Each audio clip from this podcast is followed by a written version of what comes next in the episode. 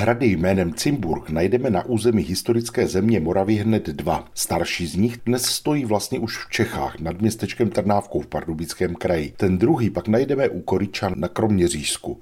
A aby toho nebylo málo, třetí hrad tohoto jména už v raném středověku stával u Kutné hory ve středních Čechách. Počátky hradu Cimburka nad městečkem Trnávkou jsou spojeny se jménem Ctibora z Lipnice. Velmož tohoto jména přišel na Moravu někdy ve druhé polovině 13. století, kdy získal statky jižně od Moravské Třebové. Součástí jeho privilegií byl i souhlas se stavbou rodinného sídla. Ctibor z Lipnice však zemřel v roce 1280 a tak se zdá, že hrad už dostavili jeho synové Bernard a Ctibor. Jméno Cimburg má hrad patrně podle Cimbuří, který byl součástí erbu pánů z Lipnice. Podle odborníků byl Cimburg dostavěn někdy kolem roku 1300. Jeho poloha je velmi zajímavá, neboť stojí na ostrohu nad dvěma významnými komunikačními trasami.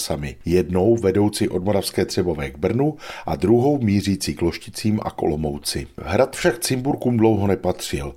Roku 1323 směnil Bernard z Cimburka s Jindřichem z Lipé panství hradu Cimburg za území právě u Koričan na Kroměřížsku, kde zanedlouho na to založil nový hrad stejného jména. A právě od té doby se hradu nad Trnávkou začalo střídavě říkat Starý Cimburg nebo právě Trnávka. Od pánu z Lipé získává hrad v roce 1365 moravský markrabě Jan Jindřich.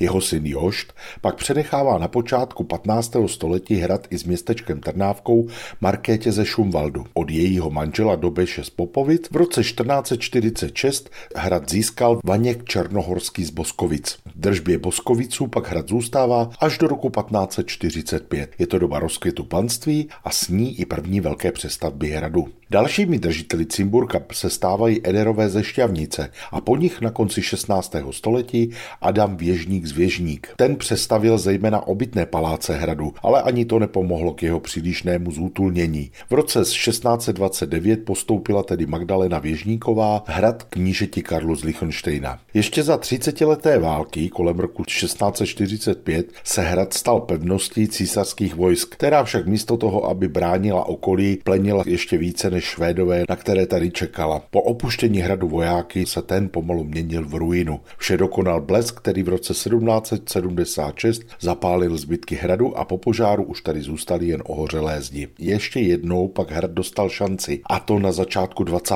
století, kdy řád německých rytířů uvažoval o jeho rekonstrukci. Nakonec s ní však ale nedošlo. Nepomohlo ani to, že při archeologickém průzkumu byl v ruinách hradu nalezen poklad, čítající 2,5 tisíce stříbrných mincí ze 13. století. Můžete je spatřit dodnes, je uložen v Národním muzeu. Na kopci nad Trnávkou se dochovaly poměrně rozsáhlé ruiny hradeb a z části i paláců. Zřícenina dlouho sloužila i jako kulturní amfiteátr. Dnes k ní z obce vede naučná stezka s legendami o Cimburku a okolí. Asi nejznámější postavou těchto legend je Bílá paní. Je to prý duch někdejší hradní paní a dodnes bloudí po sklepeních svého bývalého sídla.